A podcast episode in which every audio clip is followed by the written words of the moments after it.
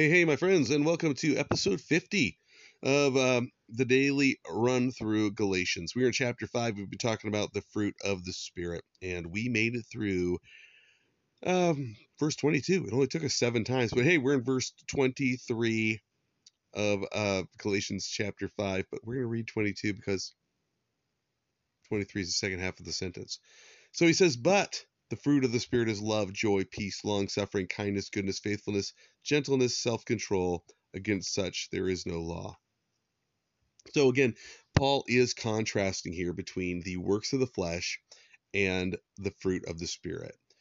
And again, I, I talked about talked about this at length, and I, I bring it up again because to me, this is one of those things that I wish, I wish, I wish, I wish I could I could get across to more Christian people that my kids would grab a hold of and understand that that people I know that have been Christians for a long time and struggle with so many things, they have not identified this in their life. To recognize the struggle between the flesh and the spirit, to recognize that there's this old man, the old sinful nature that still desires the old ways to to put me first, to say self, what I want, what I feel is most important. And to be able to say, wait, no, that's not what I need to be driven by. That's not what I need to be ruled by. I need to be pursuing Christ. I need to be seeking after him, walking in in fellowship with him. And when I do that, then this fruit of the spirit is evident. And so to examine my life and say, wait, the, the way that I dealt with that sales girl that, you know, that was being rude to me, did I deal with her in the flesh or in the spirit? You know, which which one of these things showed up? You know, was it was she seeing in me outbursts of wrath? You know, or was she seeing in me kindness? You know, in my in my dealings with my siblings or whatever, you know, is am I am I demonstrating love and joy and peace or is it dissensions? You know, jealousies. You know, so as we look at these these last two here in verse 23, you know, gentleness and self-control gentleness is such an important thing. We talked about this a, a little bit in the last couple times. We talked about kindness and faithfulness. I think we're going to see some similar things here in gentleness and self control. But that, that the gentleness of, of dealing with people gently. Now, for me, I have, I have, um, I think if you if I you were to ask me what I think my spiritual gifts are, I think I'm, I'm I think I'm an exhorter. I think that um, that that's kind of my go-to is is exhortation, which if I was going to break it down, I would say like um, there's proclaiming God's word. There's you know like some people would say that's you know prophecy or preaching, um, proclaiming God's word. Then there's teaching, which is expounding upon God's word, explaining it, making it clear, and then there's um, ex- exhortation, which is the um, encouragement to do to do what God says. And so um, what I, what I tend to do when I try to put together a message if I'm preaching someplace, I try to put it together in a way that shows the ridiculousness of doing it a different way, right? If God says do this, I'm trying to show the wisdom of saying, well, look, look what God has said. So this is what we ought to do. To do the opposite of what God has said is foolishness. You know, and so a lot of my preaching tends to go that way. Um, my youth group years ago, I, I remember them um, not answering my questions. I would ask a question of, you know, and, and I would say, how many of you would say this? And I would catch like the ones that had sat through my messages, they wouldn't answer because they knew I was setting them up. You know, when I would say things like, How many of you, if I offered to pay you $100 not to read your Bible this week, how many of you would take that money? You know, and you'd see them kind of look at me sideways because they're like, I know he's setting me up. I know he's setting me up, you know. And, and of course I was, because then I would say something like, Okay, well, none of you said you would take the hundred dollars, but how many of you didn't read your Bible for a week for free? You know, and they knew I was setting them up. Um, and so what what I found though is this: um, I don't always I don't always preach with gentleness. Um, I've tried I try I've tried to incorporate that more, more gentleness in my preaching to say like, look, you know, um, if the Bible's the Word of God and you know it's the Word of God, and you believe it's the Word of God, and yet you don't read it, you that's stupid. Like I, I, yes, I know and I believe this is a message from God to me. I know it will transform my life. I know it will renew my mind. I know it contains what I need to know for life and godliness, but I'm not going to read it.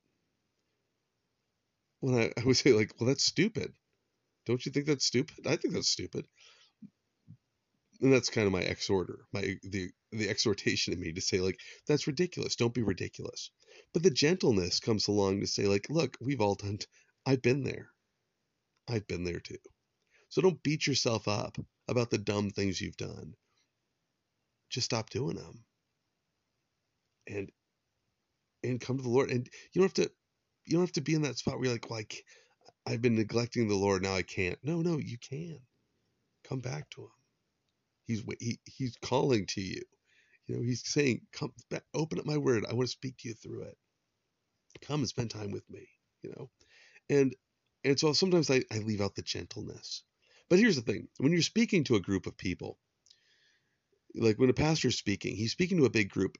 And the thing that you, you might not ever think about this, but as a person who does this on a regular basis, the listener has an opportunity to listen and to decide whether or not it applies to them. Right. So if I said, you know, hey, if you, blah, blah, blah, you know, you need to do this or that or whatever, you have the opportunity to sit and listen and go like, okay, no, he's not talking to me because I do this or I don't do this or that doesn't apply to me or whatever.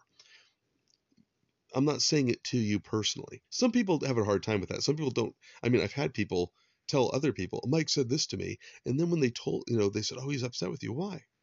Well, he said you said this to him. And I was like, I never said that to him. And then I realized, like, oh, wait, no, I said that in a message one time.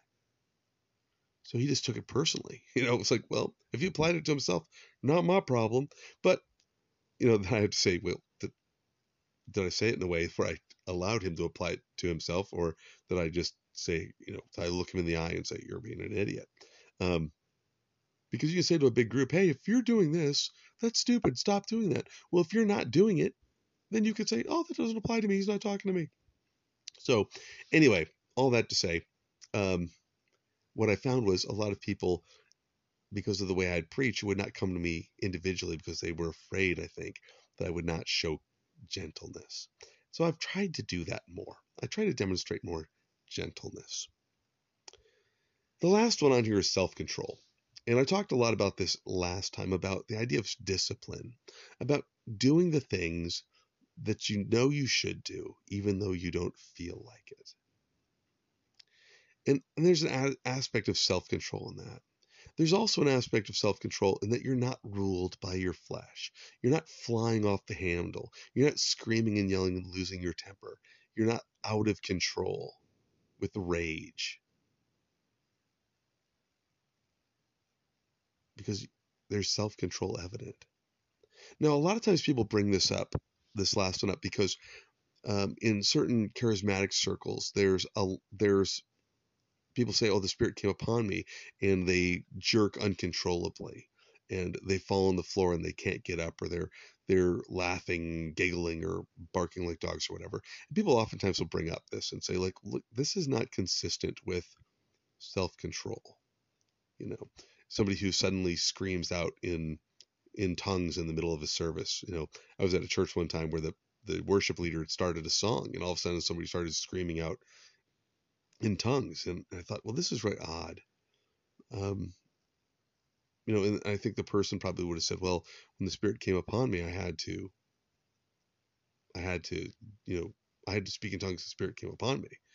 You know, and, and so there's a great deal of debate on that one, of course, because there would be those who would say, well, the spirit of the prophets is subject to the prophets, as the Bible says, and the fruit of the one of the fruit of the spirit is self-control. That it doesn't, the spirit's not forcing you to do things where you're out of control of your being. You're not possessed by the Spirit and out of control. And there are, of course, those who would debate that point. But I think oftentimes what happens in the midst of that debate is the very um, practical aspects of self control are lost. To say, like, you know what, I don't I don't have to be ruled. I don't have to be ruled by my appetites. I don't have to be ruled by my my drives and my passions. I don't have to be ruled by those things. Because instead, I can be ruled by the Spirit of God. I can abide in Him. I can walk with Him. I can trust in Him that He is going to provide for my needs. That I don't have to be ruled by the old sinful lusts, the old pride, the old hungers that I had before. But I can be self controlled, which seems a little interesting. Because a lot of people would say, shouldn't you be spirit controlled? Yeah, but there's there's that aspect of being ruled by your spirit. That the new the new you, the new self, the uh, new creation in Christ. Because you know, as it says in Second Corinthians, if any man be in Christ, he's a new creation. The old things are passed away, and behold, all things are made new. And so being ruled by that new man, that new creation, that's the self control. And against such things, there is no law, right? Look back at God's laws, look at all of his moral commandments. Um, none of them are ever going to go against any of these things. God bless you. Talk to you next time.